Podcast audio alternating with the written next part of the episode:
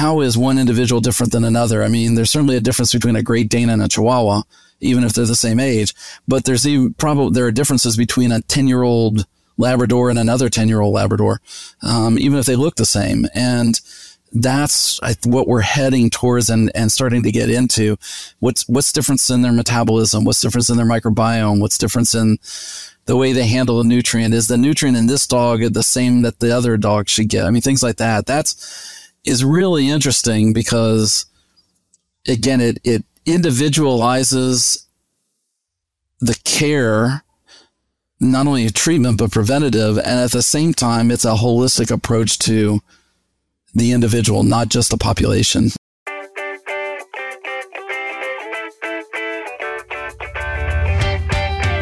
A whole new era of communication in the pet food industry is coming.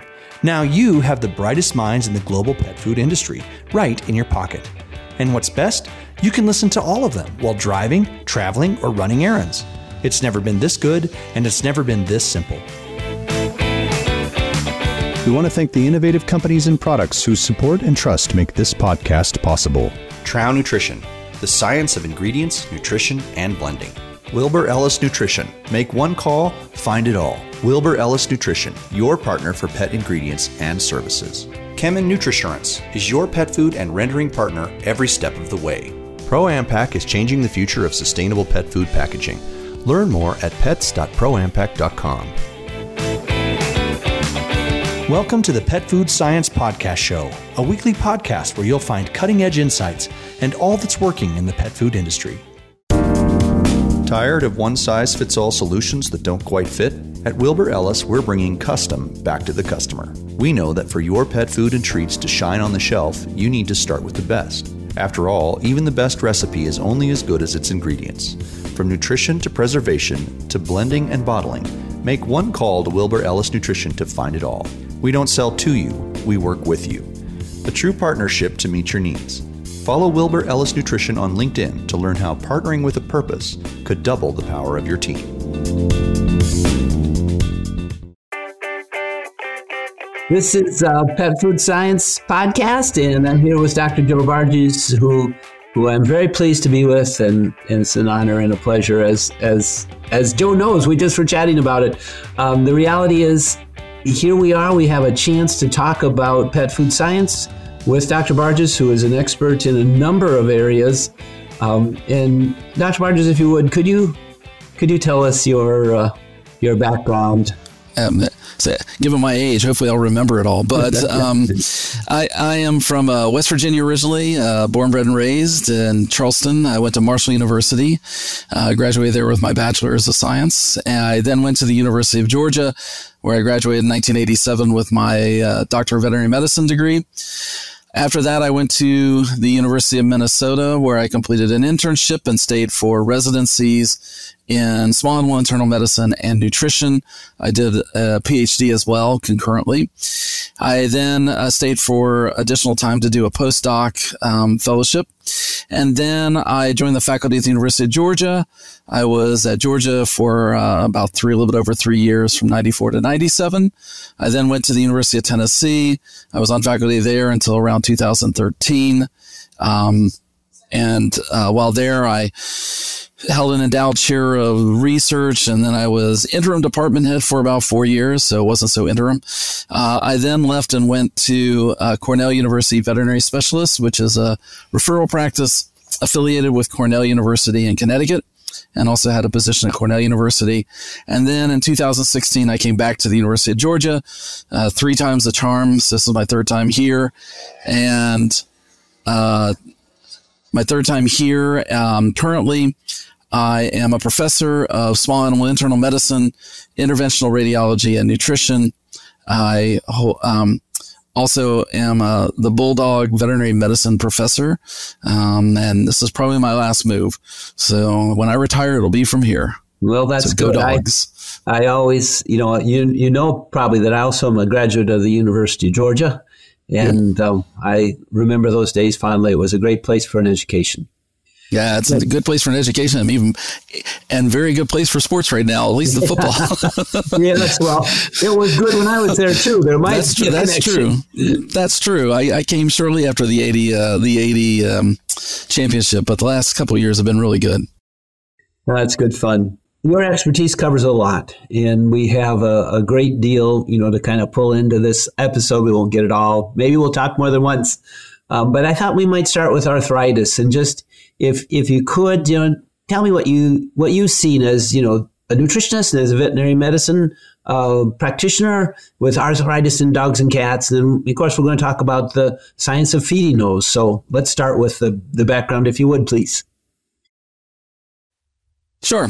Um, well, osteoarthritis is certainly a well known problem of dogs in particular, uh, but it also occurs very commonly in cats. And some estimates are over 90% of cats that are older, maybe than 10 or 12 years of age, have some degree of osteoarthritis. I think the issue is that many cat owners don't recognize it. Some cats are really good about hiding things. Uh, they uh, don't show the obvious lamenesses, holding legs up and things like that. What what it's interpreted as is that they're older and so they're just not as active and so they sleep and they don't want to go up and down chairs or jump on and off the bed or anything like that. And uh, it can oftentimes be related to osteoarthritis. Um, and so my interest in it actually was sort of by accident. Um, uh, when I came to the University of Georgia in 94, I um, started getting involved with some research with fish oil and things like that, and then looking at different things. And I um, went to a human conference. They were talking about fish oils and osteoarthritis, and the dosages were wrong and everything. And and it sort of struck me that a lot of the things in human medicine, but also in veterinary medicine, certainly in the '90s, were more related to being reactive than proactive. You know, like you don't do anything until something occurs, and then you try and make it better or reverse it, which by then reversing is usually not even an option. So I came back and one of our orthopedic surgeons who had started a couple years before me, uh, Dr. Steve Budsberg, um, I went to him and I said, I, I got this idea. What happens if we feed fish oil before they develop osteoarthritis? Like we use it for the inflammation. But what happens if you did it beforehand and then you used it while, you know, when they had it? And he said, "Oh, everybody, nobody, nobody dismissed me. And then about two weeks later, he came back and said, So I got funding to do this study. And so we did this study with dogs who had um, uh, in, induced um, arthritis of the knee, um, yeah. a cruciate ligament. Yeah, no, I remember that study. And we, yeah, we, we developed diets that were high in omega 6s, um, that had a sort of amount of omega 6s that you would um, like um, some of them don't have any fish oil in it, but a 30 to 1 ratio, 6 to 3. And then another diet sort of in the middle of about 8 to 1. And then another diet that was 1 to 1 omega 6s to omega 3s. We thought, well, we'll do an efficacy and safety study. So we pre, we fed them the diet, uh, a standard diet. We did joint taps and things like that. Did force plate analysis, like how well they walked.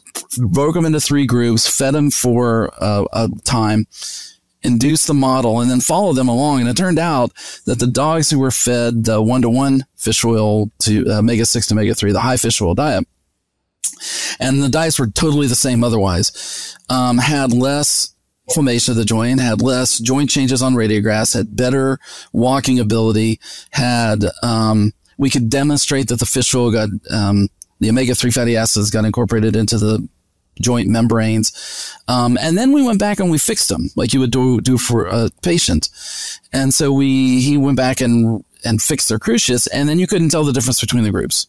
Clinically, they were exactly almost exactly the same, except as we followed those dogs for a time the dogs on the continued on the high fish oil diet had less and very minimal osteoarthritic changes on radiographs and their ability to bear weight was better than the dogs on the other two diets who had progressive changes.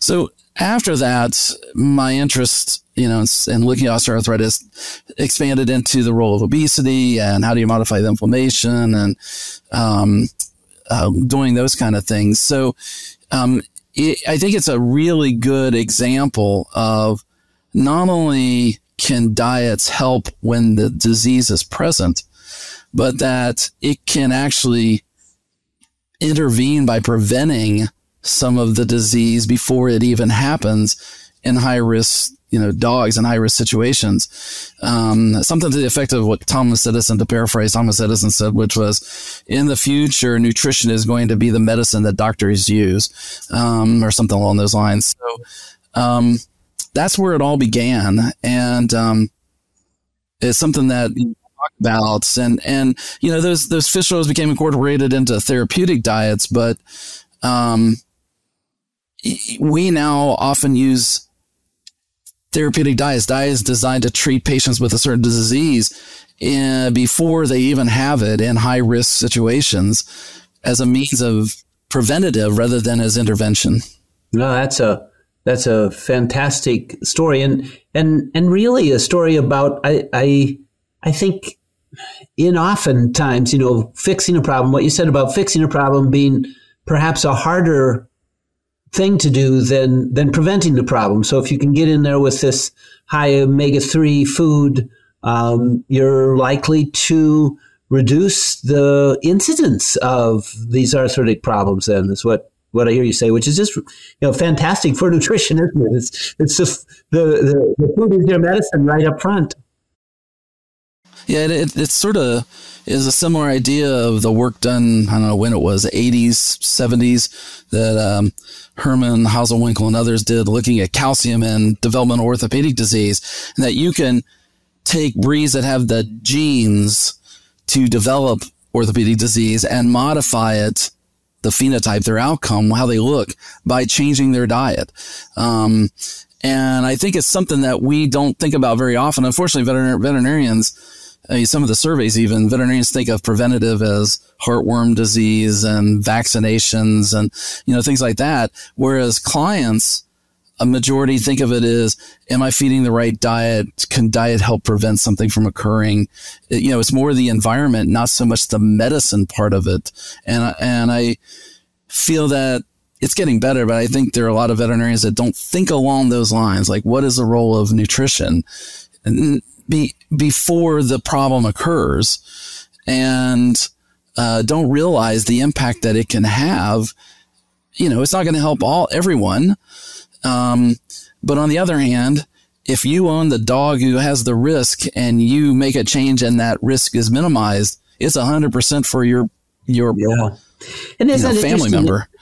You sort of think of it as um, we do so many things with our pets to control their environment. You know, we don't let them play in an unsafe area. We do, but maybe the biggest environmental thing we could do is what they're eating, and and that's a that's a huge absolutely, component. absolutely. And unfortunately, uh, you know, again, Oh, I'm sorry. I was going to say a lot of people just think, well, you just open a bag or pop a can and that's that. And they don't think about what they're feeding. E- even the, even the best of diets given to the wrong pet doesn't get the benefit that you want. Um, it just, we think of more in the terms of the worst diets to even the best of pets causes problems, but you've got to pick and choose what fits the situation. Yeah, that's great advice. You know, you'd, you touched on obesity, and you and I have talked about that over the years a bit, but its interaction with arthritis and, and certainly another uh, food responsive uh, endocrinology, if you will. You want to just talk a little bit about obesity? Sure. I, love hearing what your thoughts are. Yeah, again, it's again one of those funny things as we started working on stuff. Um, and that was when people started coming out with surveys of dogs, you know, 40% were, you know, overweight, 20% or 12% or something like that were morbidly obese. And, you know, some of the pet champ data, things like that, that Liz Lund um, generated. But we started looking at it at the time back in the 80s, 90s. It was, you know, it was just, it was a mechanical issue. Right? You have too much weight. It puts, it puts too much forces on the joints. It causes arthritis. It's just a cycle that, no pun intended, but keeps feeding on itself. You're obese. You have a joint instability. It makes it more unstable. So you become more obese, right? Yeah. Sorry. I couldn't help. Um, I guess pun intended actually. Um, but it, but around that time is when people started coming out with the notion that obesity was much more than just a weight issue, that it wasn't a mass effect, that it was an endocrine organ, that it changed metabolism, that you could you could change bacteria and you can change the bacteria in your gut and change your obesity. Um, you know, with, with, with the rat studies that they did back then. And so you start looking and now the mantra that, you know, nutritionists usually teach you know, students in veterinary schools is obesity is an inflammatory disease, which, which is true. Um, it's a pro-inflammatory state, but it's more than just, sort of just the obesity, the mass effect, the, the effect of that inflammation is systemic. So you get obesity associated diseases that are inflammatory in nature, osteoarthritis, pancreatitis, uh, dermatitis, and, um, enteritis. I mean, the itises, itides, itises or whatever, just go on and on. And so we, you know, we started looking at some of that as well in terms of, uh, as many other people have done way more than I have. But um, we, you know, we started getting interested in that, interested in well as well, and we did a study looking at obese cats and um, that, and at the time, a, a lipidosis where they don't eat, they mobilize their fats from their external, you know, subcutaneous. It goes to the liver and they go into liver failure. You know, back in the early in the 80s, early 90s, it was almost uniformly fatal um, until you you learned to intervene nutritionally. And um, it's interesting. It very much mimics anorexia nervosa and, and bulimia in that uh, uh, they, when they're obese, they have these inflammatory mediators that are upregulated. And then they also have mediators that shut off appetite. So, for example, tumor necrosis factor, which decreases appetite, are very high in fat tissue in obese cats. And you think then if they stop eating, they start mobilizing their fat, they mobilize all these tissues too. So now cats don't want to eat because you'd think they'd want to eat since they were fat to begin with, but they don't want to eat because they've got all this horm- all these hormonal changes. So I mean, it's just things like that where you where you take advantage of situations and you just you know you keep up with literature, you listen to what people say, and you start thinking, well, what if we did the following? Uh, what if we you know, change, you know, something else. We've got some studies going on now looking at, um, you know, we, we've done body composition studies where you can do something called dual energy X-ray absorptiometry or DEXA, which is a non-invasive way. We just have a new DEXA scan at the University of Georgia. It, it can do a whole dog scan in like two minutes. Um, it's amazing. It was a donation from a client, uh, bought the unit, gave, got five years worth of, of, um, of um, um, use, you know, taking care of it. Uh, yeah, and so um, you know we've started using it for different things. One of the things we're looking at is and and it will differentiate intra-abdominal fat from peripheral fat too. The way you draw your draw your regions, it's it's really cool. Um, but you know we've got studies that we're getting ready to do and have started looking at different foods and how they change where the fat's deposited, um, animals with osteoarthritis, what's their obesity. Some of them don't seem obese, and then when you scan them, they've got a lot of intra-abdominal fat. Um, you know, they talk about the pear versus the apple in humans, things like that. So it, it's it's interesting in the fact that we have more tools available than we had 30 years ago. You know, really start looking at the nuances of some of the things. And I, th- I, think that's where pet nutrition is. A lot of the big things have been addressed, you know, defic- total deficiency, t- toxicities, you know, things like that. And now we're getting to the point of how do we make it better? It's good, but can we do better? Yeah. Yes. Excellent, Todd. And, and aren't we getting more into this, um, I want balance is too easy of a term, but but in a sense, the multifactorial component of nutrition, so that you are thinking more broadly than you know when we first came in and said, well, we want to meet all the minimums, not go over all the maximums, and you got a pet food. But it, it's more than that, isn't it?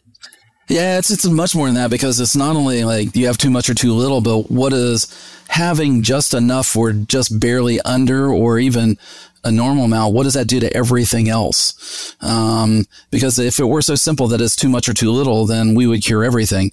Um, because all we do is just give enough. Uh, and yet we know that diseases occur when you have enough. And so the, you know, the question is, is it enough for the situation and for the pet? So the, you know, the kind of the new terminology now is, you know, one health medicine was sort of the buzz term 10, 15 years ago. Now it's precision medicine. You know, how is, how is one individual different than another? I mean, there's certainly a difference between a Great Dane and a Chihuahua, even if they're the same age. But there's even probably there are differences between a ten year old Labrador and another 10 year old Labrador, um, even if they look the same. And that's what we're heading towards and, and starting to get into.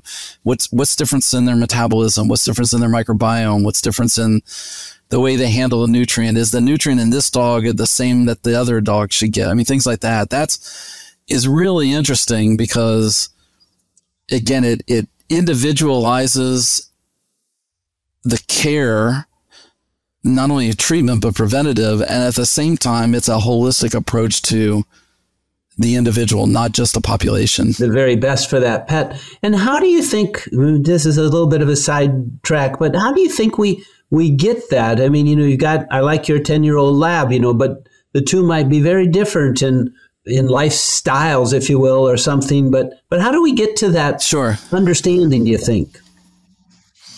Yeah, I, I, if I if I had the answer to that, I wouldn't. I'd be here as a Nobel Prize laureate, not as a well, not as a aging That's faculty member. um, yeah, I, I think again, what we're getting to is the capability of technology. I mean, th- the idea that it's not I don't know. These are going to be poor examples, and I appreciate you letting me ramble because I, as you get older, you ramble a lot anyway. That but ask the students that I teach. Too, so, um, no, or or just a lack of of um, capability of stopping yourself.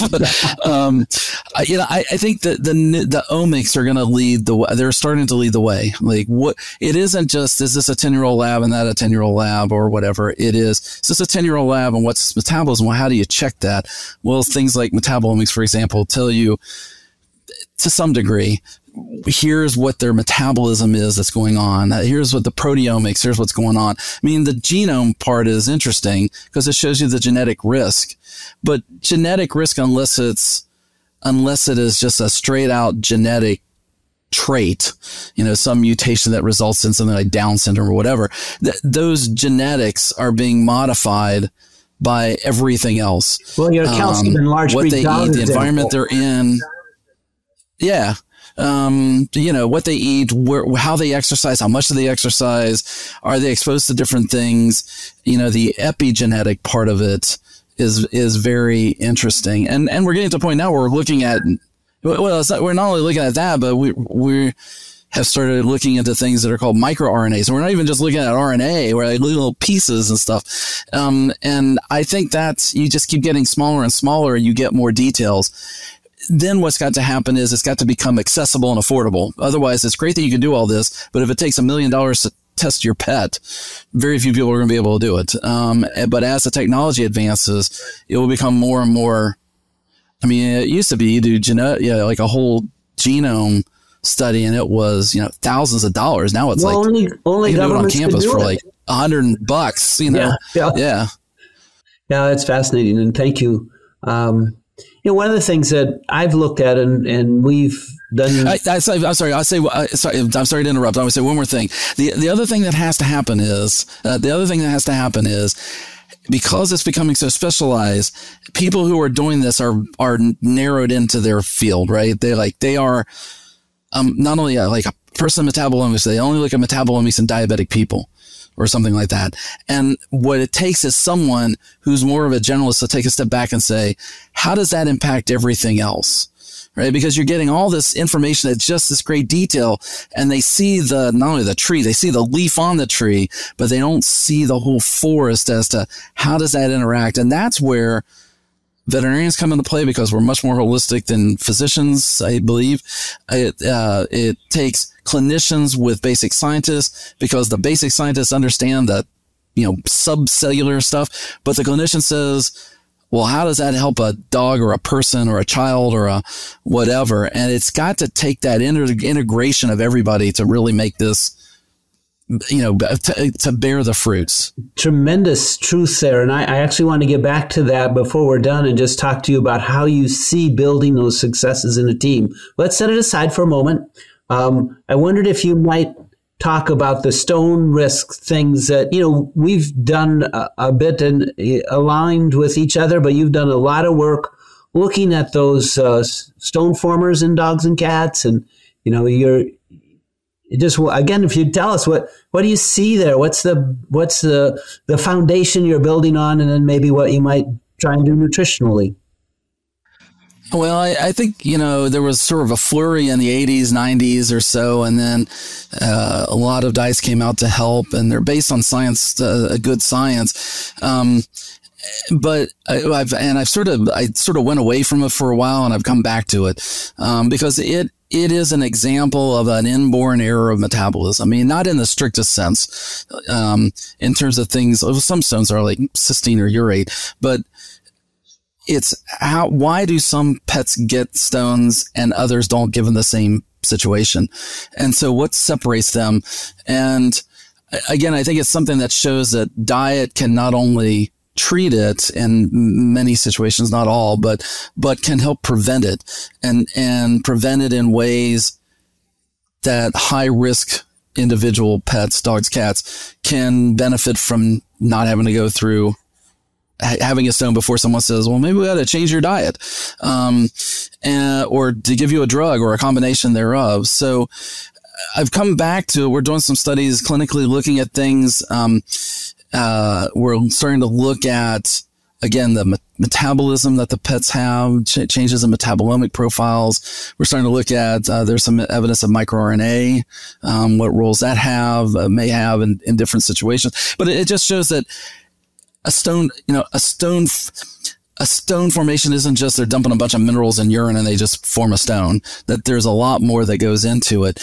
And while diets certainly help that a lot, the question is, what can we do to make it better? Because the ultimate treatment isn't to be able to do something non or minimally invasive to treat pets with stones. The, the goal at some point, probably not in my life, is to say, here's the ones that are high risk. And if we intervene now, they'll never form a stone.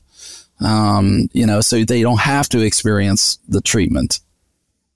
Yeah, fantastic goal. Um, but but yeah, it's very interesting. The saturation studies, the role of different ingredients, the inhibitors that are present. How how can we help? That's are things that I've cycled back to well, in the last year or two. A little bit for me and for for the folks listening. You know, you've been there a lot. What would you look for in a food to aid in that management to try and prevent, or you know, a lot of foods, number of foods have been shown to reduce uh, reduce the reoccurrence. Um, what, what what would you look for as your expertise over? I, I think I think what we're what we're starting to look at more now isn't you're changing so, so when we look at stone disease, one of the things that's often used is looking at the state of saturation. So they call it relative supersaturation. And there's different ways of doing it. There's computer programs that do it. Um, there are different types of computer programs that do it. And even different pet food companies use the different computer programs. Um, and you do get different answers. So like there's no one, no one, um, test that gives you that. Um, but but it's more than just that. It's certainly part of it. And saturation just basically says if I'm at risk for a certain type of stones that has this composed of some minerals, and what's most common in people and over 40% of dogs and cats is calcium oxalate. So if I have a urine that has a lot of calcium and oxalate in it, then my saturations are high and I could form a stone.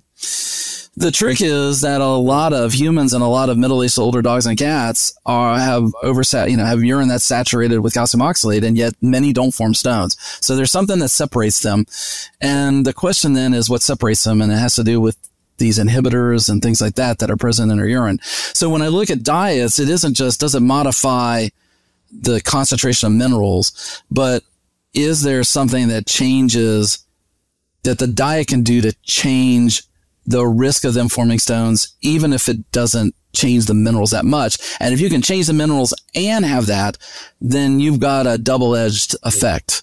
Um, and, and that's, that's what I would look for. Um, things that are known to inhibit, um, like citrate, for example, is one that helps with calcium oxalate. Mm-hmm. Some studies show they don't, but if you look closely, they usually do. And so things that increase that, things that dilute out the urine, you know, solu- dilution's the solution to pollution, um, uh, things that help lower the mineral levels. But even if you don't get them down low enough, can you change the environment in the urine to prevent those minerals from coming together and precipitating out. Either they pee it out more often, or and or you've got something to keep the minerals from binding. Um, so those are those are some of the things that we're looking at as well. And I think the other is there's still a, meta- a change. Of, there's still a metabolism metabolism problem. You know, like not all miniature schnauzers form calcium oxalate, but that's a high risk breed. So, what separates the stone formers from the non stone formers? What's different about them? Genetically is one thing, and it's, it's probably harder to find, but metabolically, what's different? And if I change diet, can I change their metabolism? Right? I mean, that's really what what what you're what you really want you want to look at.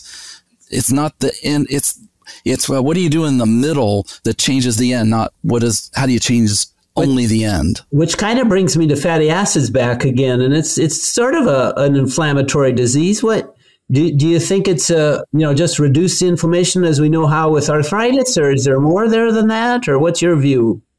Well, I think there's yeah, I think there's part of it in there, and it's certainly true. Um, uh, with stone disease in people, probably more is what we know about than actually dogs and cats. Um, now, people, we usually form kidney stones, and our kidney stones are often calcium oxalate. And it's been shown that people form the crystals inside the kidney tissue first, and there's inflammation, and then those crystals sort of migrate into the urine space and then form the stones in the kidneys. Um, and so, there have been studies. There was a, a researcher at the University of Florida, human med, um, um, physician, uh, medical doctor, physician, that looked at fatty acids and published a lot on fatty acids and their role in stone formation.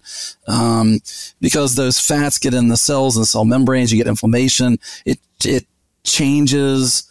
Um, changes the composition of urine to a degree, yeah. and and it changes metabolism. Right, you shift from energy coming from one nutrient to a different one. Um, it hasn't been looked at as much in dogs and cats, although I usually do use it. I mean, the, the presence of stones causes inflammation, but inflammation could be part of the stone formation because stones are not just minerals. They're 93, 95% mineral, but there's about 5 to 7% that's a something called matrix, which is this proteinaceous junk, the sort of like toothpaste cement that holds everything together. Um, uh, and in a very organized fashion. And it's hard to evaluate what that matrix is composed of, but what they have found in rodent models and in humans at least is that it's composed of inhibitors of crystalline stone formation, but also inflammatory proteins and proteins that leak from the cells in the kidney. And so that's where things like fish oil and changing the inflammation and changing the the metabolism so you get different proteins might might have a role. Yeah. Well, that's great which, you know, I'm enjoying our talk. I wonder if we have a little bit of time, short time, because I do want to get to team dynamics, but, but a little bit about kidney disease where you've, you've had a lot of research and a lot of, uh, a lot of interaction, I'm sure, as a veterinarian. So let's let's do the run on, on kidney disease.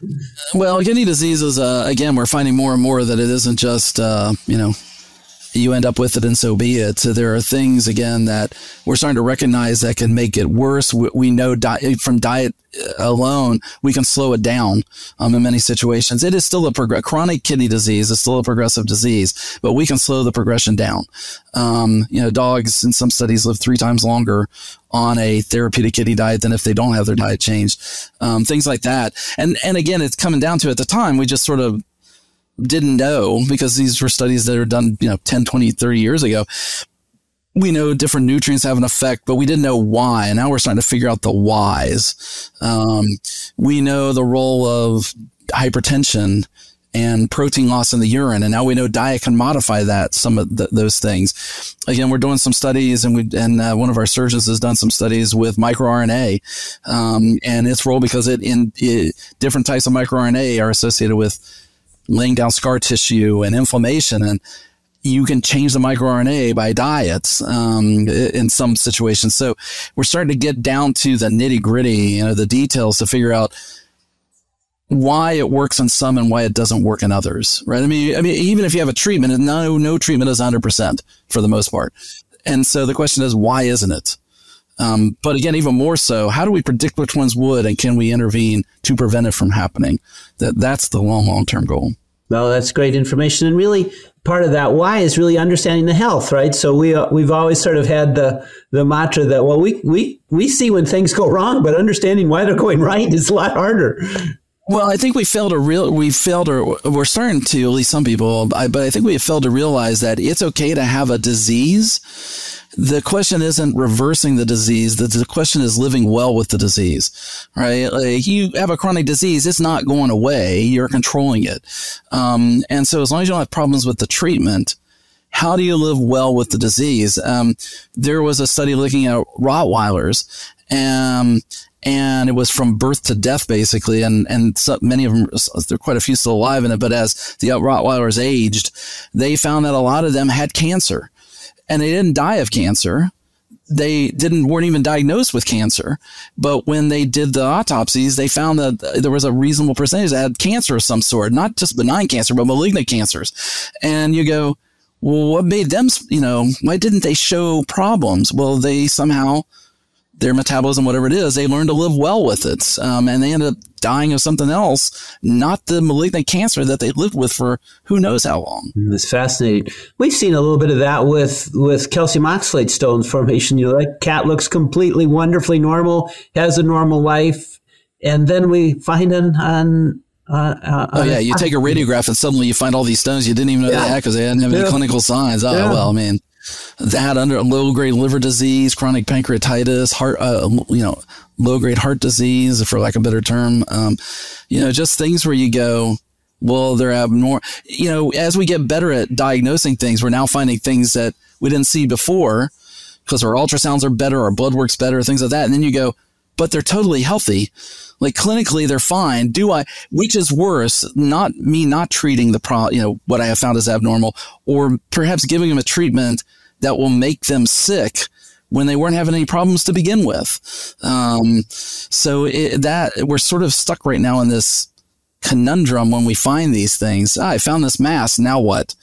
You know, uh, because there's a 16 year old dog and they've been, they're clinically fine. You know, they're here because they need a dental disease and I find this liver mass. Now, like, do I take them to, do I take a, 95 year old person without any clinical signs to surgery, basically, if they're a 16 year old dog. Yeah. You know, I mean, I mean, right. you, you, well, you know, for some people, they'll want to do it. And for others, you feel like you should do it. And you have to sit down and say, like, if this were your 95 year old mother and she was totally fine, no problems, would you want to her to go under anesthesia and an open surgery? Uh, you know, and that, that's, that's, we're hitting that point because we don't know what to do with them yet. We don't know what what happens if we don't do something. Mm-hmm. No, that's great. I, you know, Dr. Bartges, um, you had talked earlier about you know this this value of having someone around you who complements your uh, expertise, and it fascinates me as you know I've been in this in this sort of scientific endeavor a long time, and that that value of the the successful team. First of all, it's just fun. I always, I always love it because it's, it's fun. But then putting it together and holding it together, what do you see? What would you, what would you look for for that team you wanted to be involved with or leading and members you wanted to bring in? What, what characteristics might come to mind?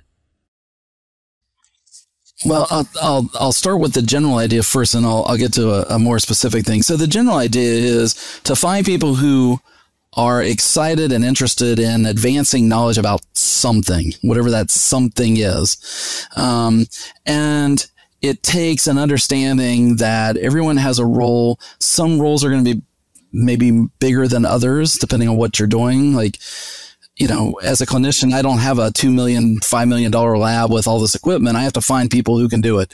Um, and so if we're doing stuff where we're using the equipment, then they have a big role in this. And I am the one who's just trying to oversee things. So it takes that, it, it takes a willingness for everybody to share.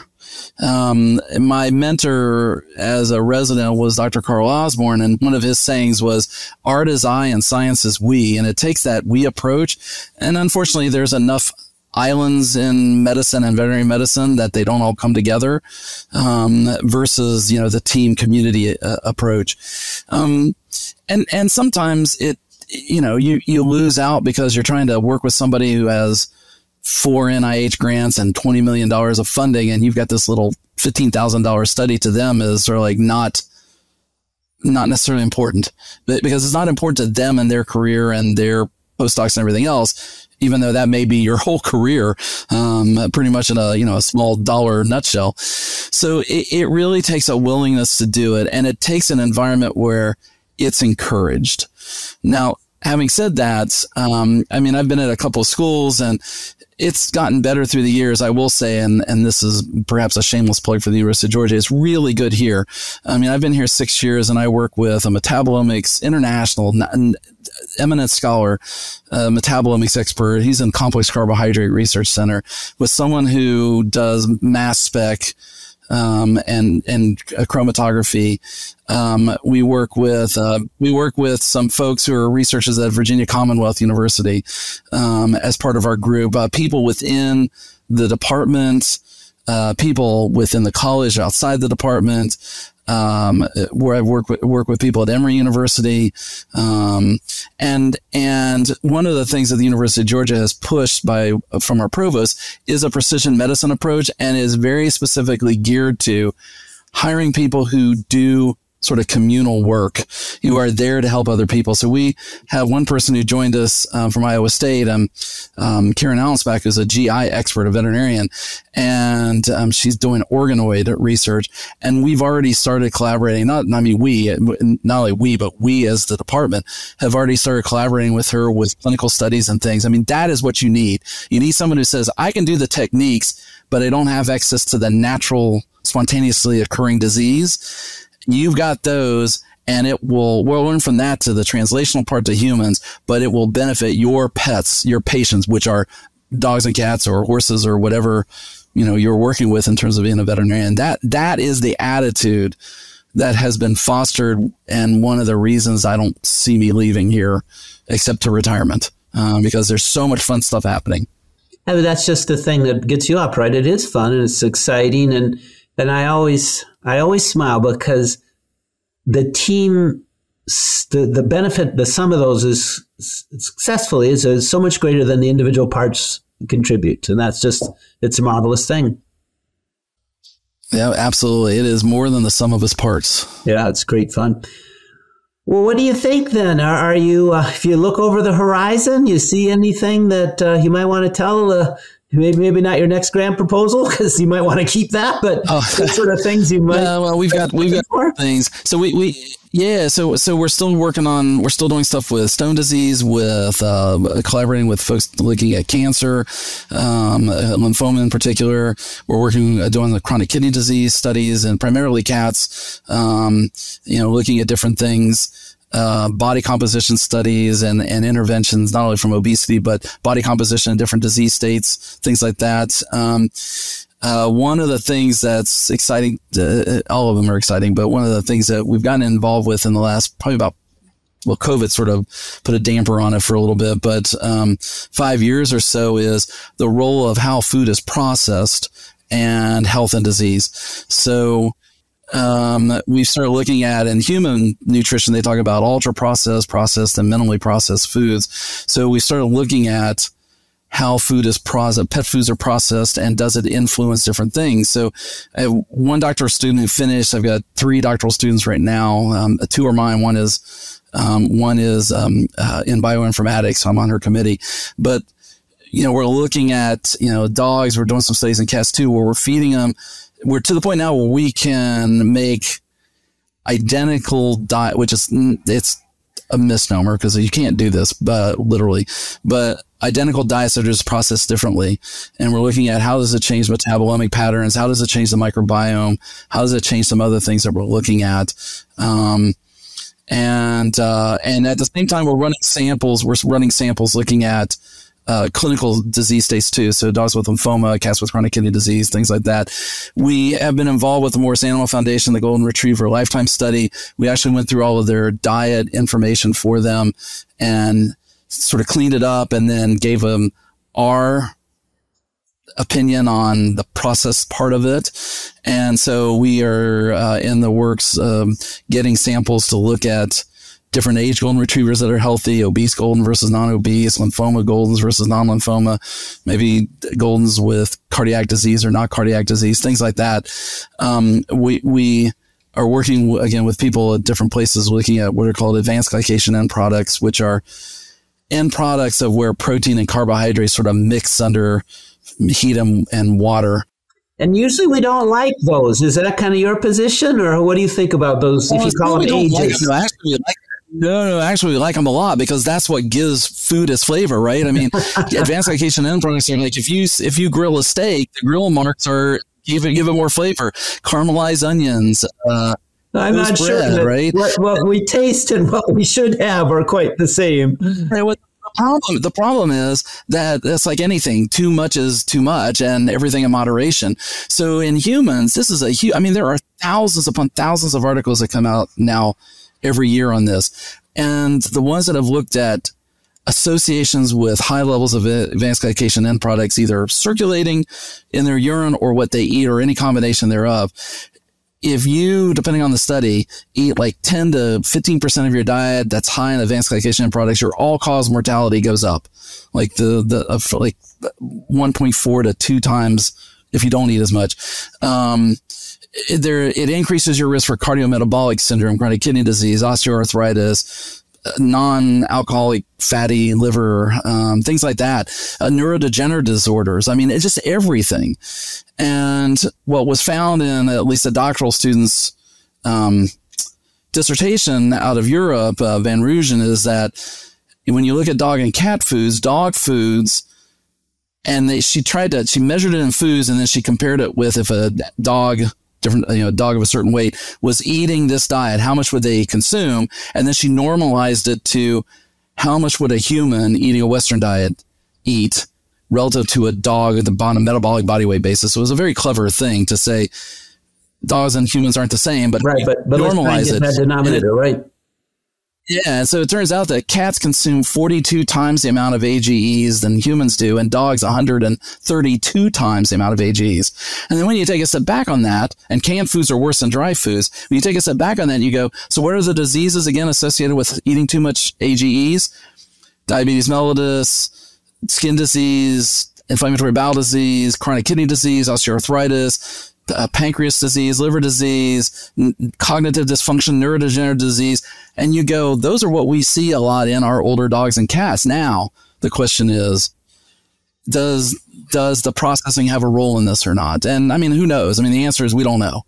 Um, we can only speculate, but it's we're starting to you know look at that now, um, and we show that we can dogs that eat canned foods have more AGEs in their body than circulating than dogs who eat dry food, who have more than air dry food, who have more than just a raw diet, a minimally processed diet, um, uh, where we use a pediococcus, a bacterial organism, to to help with infectious disease. So th- those are the things that are sort of that are very interesting to me, and we're trying to run disease states at the same time we're looking at controlled studies to then come back and say, well, if the disease state is associated with high AGEs, maybe now if we feed a diet that lowers it, would that have a benefit? That that's where we're at. That's very very interesting and and sort of if I could summarize you what you're telling me is it's not just what you eat, but how it was prepared before you eat it that really really we need to think about. And then, and I, I just want to state this. Uh, I, isn't saying that dog cat food's bad, right? I'm not. I'm not saying that. I'm just saying that there. We don't know what the uh, what the association might be. We don't even know if there's an association right now, and there are ways to modify that if there is an association. It doesn't even have to be cause and effect. Yeah. Well, thank you for that correction. I'm not a correction for that clarification because you know, one might go out and say, well, then I just want to stop ages, ages intake and, and that wouldn't be what you're suggesting. I understand that. So, but, but is there for, I asked you for looking over the horizon, you know, so we look over the horizon, we say, oh, here's an area, right? Yeah, there's an there's an area and and you get a lot of people involved with it. And again, it's a group approach with residents and doctoral students and collaborators and pet owners and you know, funding agencies and industry, and you just keep building on things. And, you know, for me, what's over the horizon is to continue to do this for a, at least a, some period of time and then leave it for someone. You always want to train the person who's going to take your place and make them and make sure they're better than you are. Um, and so hopefully leaving it to somebody who's better, smarter, and uh, than I am, and just continue on. That it's worthwhile. Well, thank you. And you know, I obviously felt the same way, and laying that foundation is certainly part of what you know what we maybe what our age desires that foundation strong to build on. And you know, I, I, sort of joke and tell people, you know, at least ten percent of what I say is wrong. I just don't know what percent, which one that is. Right, that is true. At least ten percent is wrong. it's funny. I I I, I did a um I, I, was teaching in a class, and I, at the end, I always do like a little multiple choice quiz just to sort of make sure they're got what I wanted them to get out of the lecture. And the residents wanted to come and listen, so the residents came and listened. And at the very end, they said, "That was really good. I learned a lot." And then one of them said, um, "We don't know how you tell you this, but one of your questions at the end was wrong." And I went, which one? And they went, well, the one about such and such. And I pulled it up and went, ah, I put the wrong drug down. Like, I, I, why didn't you stop me and tell me? Because well, we didn't want to embarrass you. I go, you're not going to embarrass me. Uh, now that I now I have to, now I have to go to the entire class and say, I was stupid because I had made this slide wrong. Like in the moment, you got to tell me. so like, yeah, at least 10% wrong. Yeah. well, Dr. Rogers, thank you so much. I, I, you know, I just enjoyed having this interaction time. Thank you for it. Maybe we get a chance to do it again, dive a little deeper, but boy, today was, today was fun. It was a good one. Yeah, we, we it just shows that you can be a jack of all trades and a master of none. I've dabbled in a lot of things. I'm not sure I'm a master of any of it, but uh, it's been a lot of fun. Um, you know, like Jimmy Buffett saying, I've had a good life all the way. So I, I got no complaints. Uh, and it was fun. Thank you for inviting me, and maybe we'll be back. I hope we can. So thanks again. Good to see you.